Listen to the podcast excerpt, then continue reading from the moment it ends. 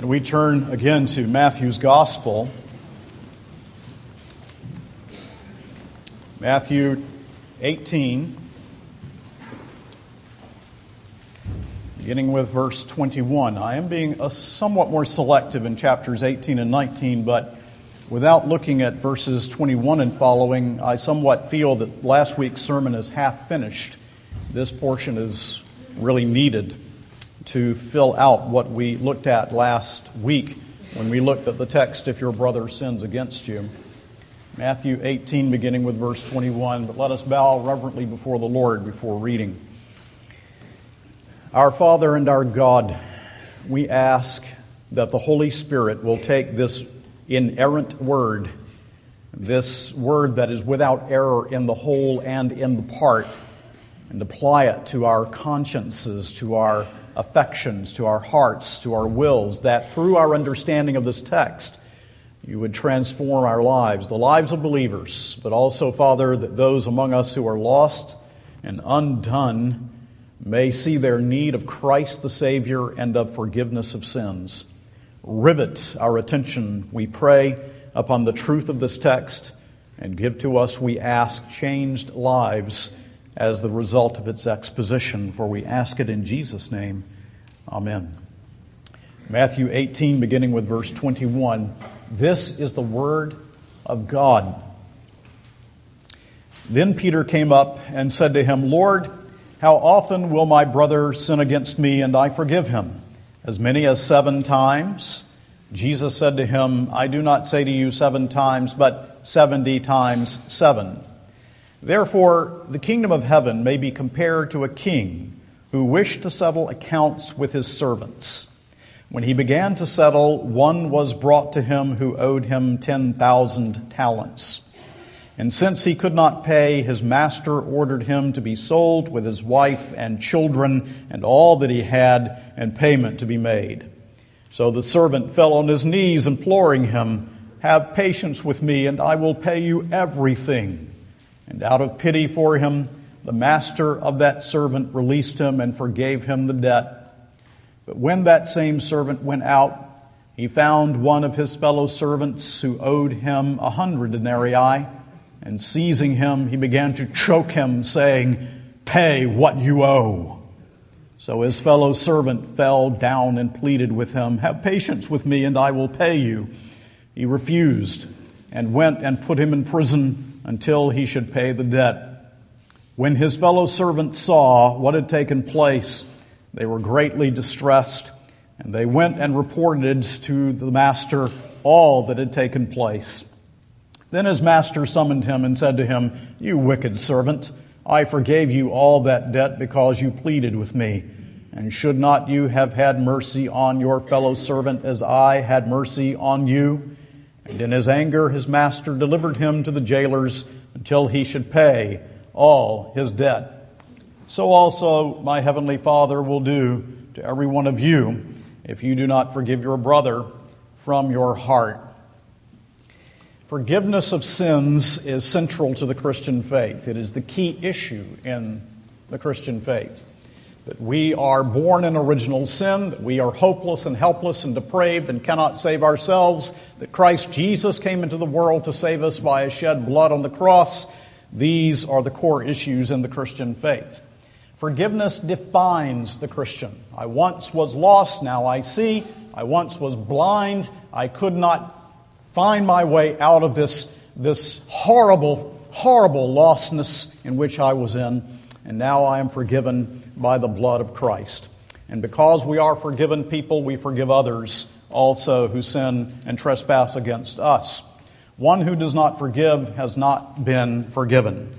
You will, of course, remember that in Proverbs 19 we are told, Good sense makes one slow to anger, and it is his glory to overlook an offense. We are told by Paul the Apostle in the book of Ephesians why it is that we can and should and will as Christians overlook the offense when he tells us in Ephesians 4:32 be kind to one another tenderhearted forgiving one another as God in Christ forgave you. Now let me ask this question before we move on. What do you do when you are sinned against? I don't mean do you follow the first portion of Matthew 18 that we looked at last week. You go to your brother, you follow through the steps of discipline. I mean your heart. Do you harbor within your heart ill feeling toward your brother? Do you harbor within your heart hatred toward your brother? Do you let it fester? Do you let it build up? How do you deal with this great matter of your brother who has sinned against you existentially, personally, experientially? Now, as we look at this text, I think we find the answer to that question as to how Christians respond. First of all, we have Peter's question in verse 21 Lord, how often will my brother sin against me and I forgive him? As many as seven times? Now, of course, he has just been taught on the subject of discipline. And in the Sermon on the Mount in chapter 6, he was taught on the subject of forgiveness. But Peter does not yet see that God's forgiveness is infinite. He does not yet see that forgiveness comes at the high cost of Jesus' shed blood. And he thinks that he's very magnanimous to be able to say seven times. There are reasons for saying seven times, what the rabbis taught and so forth, but he thinks that he's very magnanimous. Our fallen natures are not disposed to forgive. Our fallen natures are disposed to harbor ill toward our brother. Seven times is a fundamental misunderstanding of what forgiveness is all about. And so that's Peter's question. And secondly, we see Jesus' answer that tells us the extent of forgiveness. Peter does not yet know what forgiveness costs. He does not know that it will require Jesus going to a cross and shedding his blood in order that we might be pardoned of our iniquities. Do you know that? Do you know that? Do you understand that you can only be forgiven by the shed blood of Jesus Christ on the cross as the substitute for sinners? Do you know that? Peter does not yet see that God's forgiveness is infinite. He does not understand that sin is against God's infinite character and infinite nature, and therefore those of us who have sinned against Him are deserving of God's infinite displeasure. He doesn't see that it requires an infinitely valuable sacrifice in our place to bear God's wrath in order that we might be forgiven our sins. He will see it, he will understand it, but at this point he does not see. And so Jesus' answer on the extent of forgiveness is found in verse 22 when Jesus said to him, I do not say to you seven times, but 70 times seven. Now, you understand that the Lord is not saying, let's calculate up to 70 times 7. His point is, it is incalculable. As many times as you are offended, you forgive. As many times as you are sinned against, you have a heart that is willing to forgive the brother who asks you to forgive him. Forgiveness then keeps no record of wrongs. And so I ask you the question Is there some wife here this morning and you're keeping a record of wrongs against your husband? Is there a husband that is keeping a record of wrongs against your wife? Is there someone who is keeping a record of wrongs in his heart? You know your heart. You know if you are doing this, you are holding on to a record of wrong against your brother. Are you doing that? Is there someone here who is doing that? It is eating out your very soul. Well, you see, behind this forgiveness is the cross. It is this cross that pardons us. And as we continue as Christians to sin against our Father in heaven, our God is so kind and gracious and merciful through the infinitely valuable blood of Christ that He forgives, and He forgives, and He forgives, and He forgives, and He forgives our sins. In Luke chapter 17, verses 3 and 4, Jesus said, Pay attention to yourselves. If your brother sins, rebuke him. If he repents, forgive him. And if he sins against you seven times in the day and turns to you seven times saying, I repent, you must forgive your brother. The old Puritan Matthew Henry said so beautifully, we should make it our constant practice to forgive injuries and should accustom ourselves to it until it become habitual. It was said of Archbishop Cranmer, the great reformer, if you do Archbishop Cranmer wrong, he will be your friend for life. I would that that would, would be my epitaph, that someone could say that about me. I hope that they will be able to say it about you. That means we understand forgiveness of sins when we treat others that way. Now, the third thing we see, the large part of the sermon, is the necessity of forgiving injuries, Jesus' parable. Now, Jesus tells us that this parable is about the kingdom. that is to say, where there is the inbreaking of God's saving reign, we see the glory of forgiveness. Where there is the inbreaking of God's saving reign into the hearts and lives of His people, the inevitable result is the forgiveness of sins in our lives and our forgiveness of others who sin against us. As we come to this parable, we see several things. First, we see the Master's wonderful mercy. The Master's wonderful mercy. This man comes to the king, the Master, and he owes 10,000 talents. 10,000 talents. That is a lot of money. It was a lot of money in those days. It would be a lot of money today. In 1 Chronicles chapter 29, we read in verse 4 3,000 talents of gold, of the gold of Ophir, and 7,000 talents of refined silver for overlaying the walls of the house. This was the, the offerings that were brought uh, for the temple. We read in 1 Kings uh, chapter 10 and uh, verse 14 that Solomon's wealth was this. Now, the weight of gold that came to Solomon in one year was 666 talents of gold. We know from history that Herod's annual revenue was about 900 talents. This man owed 10,000 talents. 10,000 talents to the king. He owed an unpayable debt. For all practical purposes, the debt that he owed was an infinite debt. All sin is debt. When the Apostle Paul says the wages of sin is death, wages means that we merit death. Wages means that it is the debt that we owe to God for having broken His law. Sin is an infinite debt because it is the breach of God's infinite law reflective of His infinite character it has offended his infinite character, and therefore I justly deserve his displeasure infinitely. In Ezra chapter 9, Ezra prayed this way Oh my God, I am ashamed and blush to lift my face to you, my God, for our iniquities have risen higher than our heads, and our guilt has mounted up to the heavens. Is there some lost sinner this morning here, and you can say from the heart, my God, my iniquities have risen higher than my head. My guilt has mounted up to the heavens. That is what is represented by the 10,000 talents owed by this man to the king. And we cannot pay that debt of sin any more than he could pay that debt that he owed the king. If God had not paid the debt through his son who shed his blood on the cross to redeem and to save us, we would be eternally ruined. You know this in your conscience. You know as you hear the gospel of Christ and as you, some of you, turn from it and reject it. You know within your conscience. It is folly for this man to think that he could pay the debt. Look what he first does. In verse 26, the servant fell on his knees, imploring the king, Have patience with me, and I will pay you everything. And so it is often when the Holy Spirit began, begins to work in a man's life, the first thing he does is to accelerate his works, thinking that somehow he can pay his debt. But he cannot, and you cannot, and I cannot pay that debt. As I was reading something in Iain Murray again last week that I had read years ago, I was reminded of the minister Robert Blair.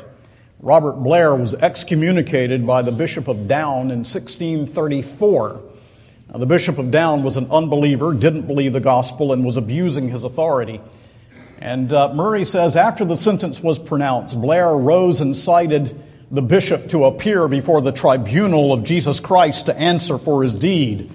Upon this, the bishop expressed his confidence that he would be able to appeal to the mercy of God, only to be told by the persecuted minister, Your appeal is like to be rejected because you act against the light of your own conscience. Shortly after this, the bishop fell seriously ill. When his physician, Dr. Maxwell, came to inquire what was wrong, he was long silent and with great difficulty uttered these words It is my conscience, man.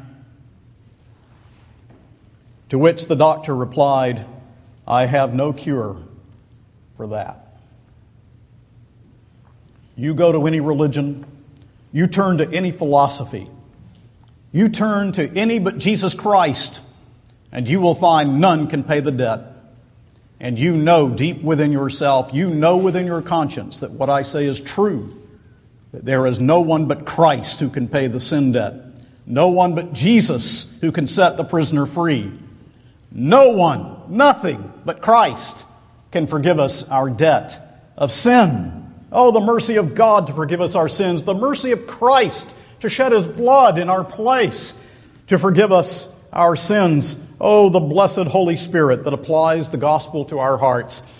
God, in infinite mercy, is ready to pardon sinners their most wicked and heinous sins and all of their sins, all of their infinite debt because God is moved with infinite compassion towards sinners. God's reasons for mercy are found within His own nature, and there is forgiveness with, with God for the greatest sin.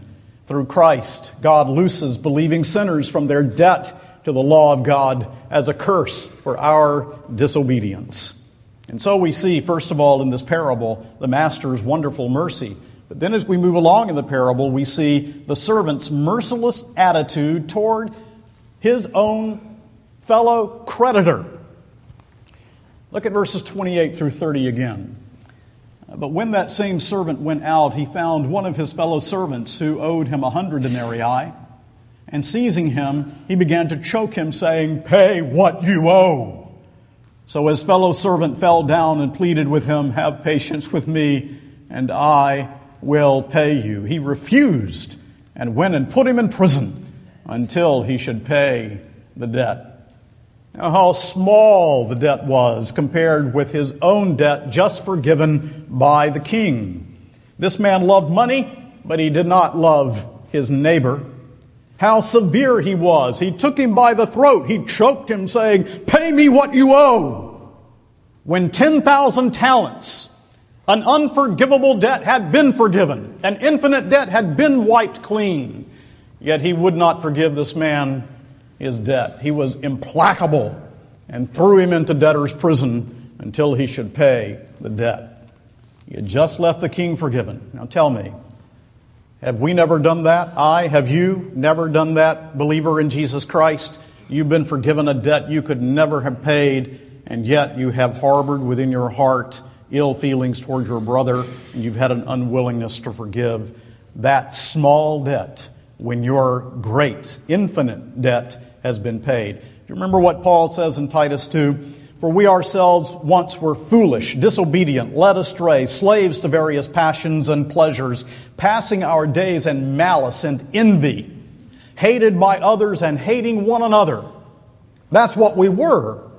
But when the goodness and loving kindness of God our Savior appeared, He saved us not because of works done by us in righteousness, but according to his own mercy, by the washing of regeneration and the renewal of the Holy Spirit, whom he poured out on us richly through Jesus Christ our Savior, so that being justified by his grace, we might become heirs according to the hope of eternal life. And do you remember the passage in Ephesians I read earlier? Chapter 4, verse 32. Be kind to one another, tenderhearted, forgiving one another, as God in Christ forgave you. Fellow slaves, report this horrible deed to the king. And the third thing we see as we move in the parable is the master's response to his cruelty. He had just abused the king's mercy. Mercy shown to him obligated him to show mercy to his fellow servant, but he showed no mercy. He was merciless and the king revoked his pardon. The king's wrath came upon him, pointing to the time when the worm of the sinner's conscience dieth not in hell. Thank God Christ paid it all for his people, or we would be lost and undone forever. Then we see, fourthly, the principle, the point of it all, the principle in answer to Peter's question how many times should I forgive my brother who sins against me? The principle is found in verse 35. Look at it. So also my heavenly Father will do to every one of you if you do not forgive your brother from your heart. Now, the purpose of the parable is not to teach that a person can truly be forgiven by God and then have his forgiveness revoked. That would be contrary to everything the Scripture teaches about the salvation that has been granted us in Christ our Lord. It's a Trinitarian salvation. As I often tell you, God the Father chose His own people out of His own sovereign will, not because of anything within us. He sent His Son who willingly came, who shed His blood and redeemed those people. The Holy Spirit applies that gospel to their hearts so that they will finally persevere to the end. The scriptures teach us that when Christ died for his people that he actually purchased us. He didn't just make salvation possible, he redeemed his people from their sins. He actually purchased us. There's no double jeopardy. If the debt has been paid by Christ, you don't owe it any longer. The purpose of the parable is not to say that. We have many didactic places in the New Testament that teach us clearly the eternal salvation of those who trust in Christ. Don't push the parable too far. It's always a danger when you read parables to push them too far. And remember, the scriptures also teach us that the new birth is a genuine change of nature, and those born of God will learn to forgive others. So the parable is not teaching you can lose your salvation. The parable is not teaching that God's forgiveness of us is dependent on our forgiveness of others, as if we could somehow merit forgiveness by forgiving others. It's not the point. The parable is teaching this. The parable is teaching if God has forgiven your debt, a debt that you could never have paid, you can forgive your brother anything. Indeed, if your debt has been forgiven by your Savior, you will learn to forgive your brother his small debt against you, small in comparison with the debt that has been pardoned. Turn back to chapter 6. Remember, we spent a long time in this passage in the Sermon on the Mount.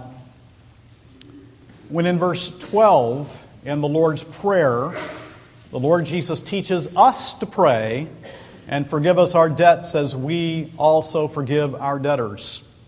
And then the Lord Jesus wants to underscore that and does so in verses 14 and 15 of chapter 6.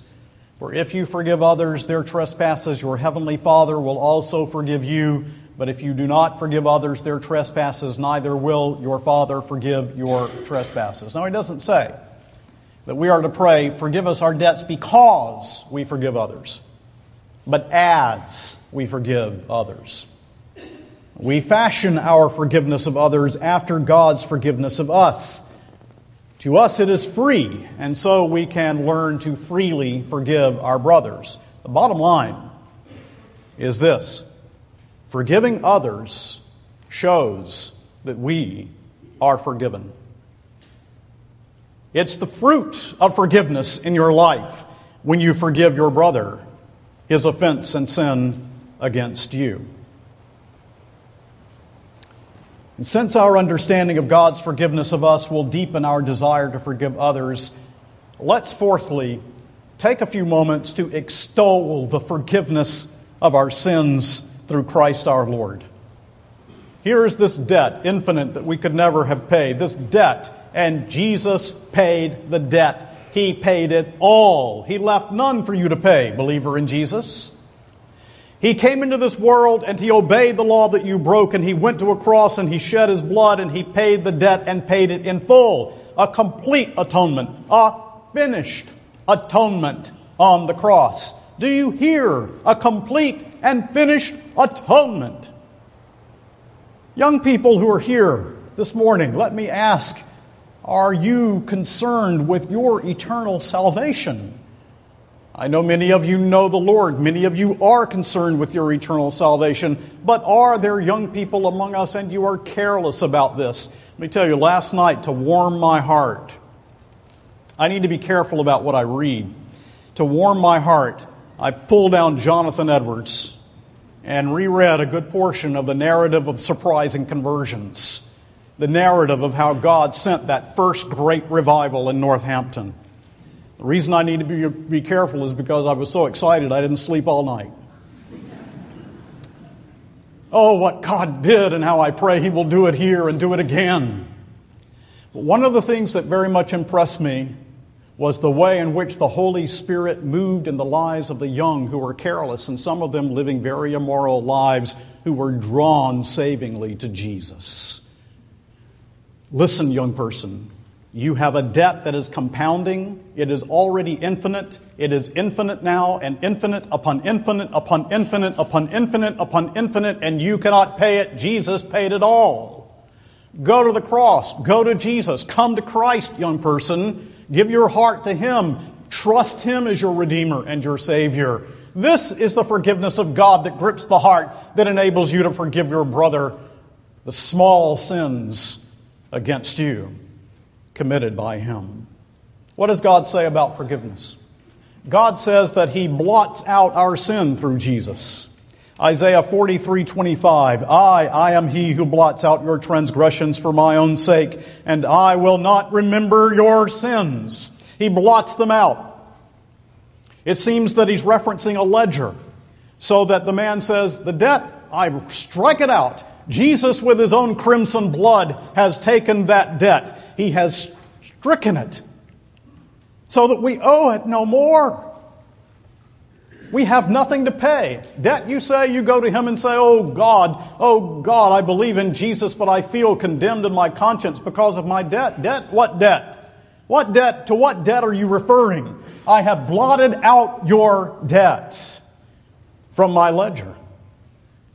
He casts it behind his back. Isaiah 38, 17. You know, when you cast something behind your back, you're done with it. And that is what God says of our sins. He says in Isaiah 38, 17, You have cast all my sins behind your back.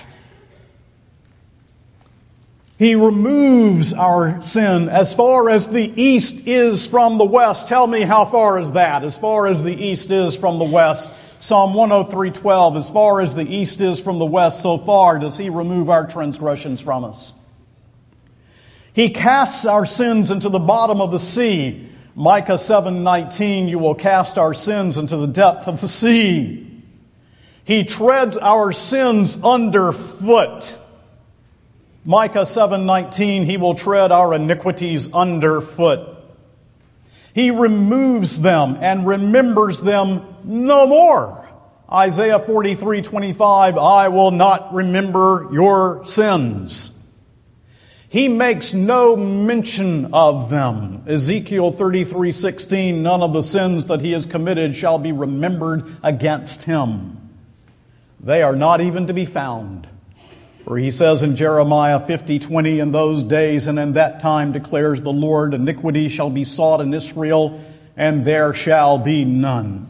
And sin in Judah, and none shall be found, for I will pardon those whom I leave as a remnant. So that the righteousness of Jesus received by believers is called in Daniel 9, 29, an everlasting righteousness that has been imputed to our account and received by faith alone, believer in Jesus. Extol with me in your heart the forgiveness of sins, will you? What does God say? Jesus paid the debt, the infinite debt, He paid it all. He blots out your sin. He casts it behind His back. He has removed it as far as the east is from the west. He casts your sins into the bottom of the sea. He treads them underfoot. He remembers them no more. He makes no mention of them. They are not to be found. If you were once pardoned in Jesus' blood, you are pardoned forever. Hallelujah. You are pardoned forever. And that's what Jesus is saying to us in this parable. Forgiven people whose infinite debt has been wiped clean, removed, cast behind God's back. Forgiven people. Forgive others. Our natures are radically changed by the work of the Spirit of God. We now see something of our sin. We see something of grace. We understand the forgiveness of sins, that we are saved. We understand something of forgiveness. And so we forgive others. Praise God. You don't have to carry in your heart that bitterness towards your brother. You're forgiven. The condemnation is removed you no longer have to harbor condemnation toward your brother. Now, let Covenant Presbyterian Church be a red hot center from which the gospel is radiated to the world, a blazing fire of forgiven and forgiving people. Let that characterize this church.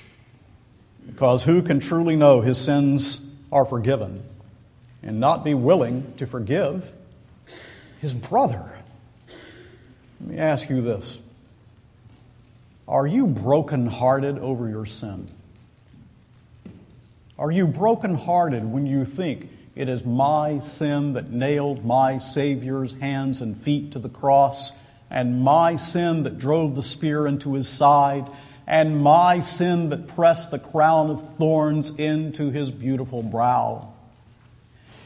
that it's my sin that sent him there to bear the wrath of God that I deserve to pay in hell forever and ever and ever. Am I brokenhearted over my sin? And then I ask you, are you overwhelmingly grateful for the pardon, the forgiveness, the free grace, the justification that has come to you? as you have believed in Jesus. Are you? Are you overwhelmed with forgiveness and what He has done for you? If you are, you are the person who will forgive others their trespasses against you. But let me say, I fear for some of us here. Some of us who have professed faith in Christ, you need to wake up. We have sleeping people. You're asleep to prayer. You're asleep to the battle. You're asleep to the forgiveness of sins. You've forgotten the greatness of God's forgiveness, and you are harboring within your heart those things against your brother you have no right to harbor. Wake up. Every genuine child of God, true believer in Jesus, everyone whose sins are truly pardoned, will learn to forgive his brother from his heart. Is there someone against whom you hold a grudge? Someone who perhaps has really sinned against you, and you need to have a forgiving heart and a forgiving attitude toward that brother. But now, my unbelieving friend here this morning, oh, how happy we are you are here to hear the forgiveness of sins through Jesus' blood. But let me say to you now if you do not trust in Christ, you are unforgiven. What a, what a horrible word to think that you might go out into eternity and you are unforgiven. You do not know Christ. Do you know what that means, that you are unforgiven? Listen to J.C. Ryle. Listen to this. As a minister of Christ for more than a quarter of a century, I know something of man's exceeding blindness to his natural state. Listen to me once more whilst I ply your conscience with another argument. Oh, that God may open your eyes and show you what you are. Sit down and take pen and paper and count up the sins that you have probably sinned since you first knew good from evil. Sit down, I say, and make a sum. Grant for a moment that there have been, on an average, 15 hours in every 24 hour during which you have been awake and an active and accountable being. Grant for a moment that in each one of these 15 hours you have sinned only two sins. Surely you will not say that's an unfair supposition. Remember, we may sin against God in thought, word, and in deed. I repeat, it cannot be thought an extreme thing to suppose that in each waking hour of your life you have, in thought, word, or deed, sinned two sins. And now add up the sins of your life and see what the sum, to what sum they will amount. At the rate of 15 waking hours in a day, you have sinned every day 30 sins. At the rate of seven days in a week, you have sinned 210 sins every week. At the rate of four weeks in every month, you have sinned 840 sins every month. At the rate of 12 months in every year, you have sinned 10,080 sins every year. And in short, not to go further with the calculation, Every 10 years of your life, you have sinned at the lowest computation more than 100,000 sins. I invite you to look calmly at this sum. I defy you to disprove its correctness. I ask you, on the contrary, whether I have not entirely understated your case. I appeal to you as an honest person whether it be true that many an hour and many a day in your life you have sinned incessantly. I ask you confidently whether the sum would not be far more correct if the total number of your sins was multiplied tenfold. Oh, cease from your self righteousness.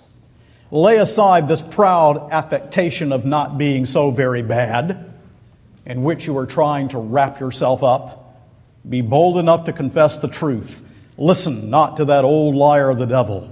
Surely, in the face of that damning sum which I have just cast up, you will not dare to deny that you have many sins.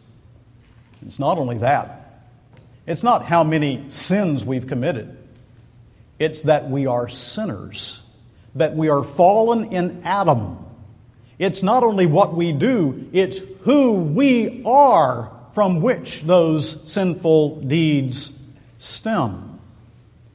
And so when God forgives, my friend, it is irrevocable, thank God. And nothing you do will earn it. Nothing you do can earn it. The old hymn is just so right. What can wash away my sins? Nothing but the blood of Jesus. He only can remove the sin debt. And so I call upon you, my unbelieving friend, to look to Christ as the one who satisfied God's just law, whose blood can cleanse you from all sin. Because the parable not only teaches that a forgiven person forgives, but underlying the parable is the truth that anyone who turns in faith to Christ will be completely forgiven his sins. And God's people said, Amen.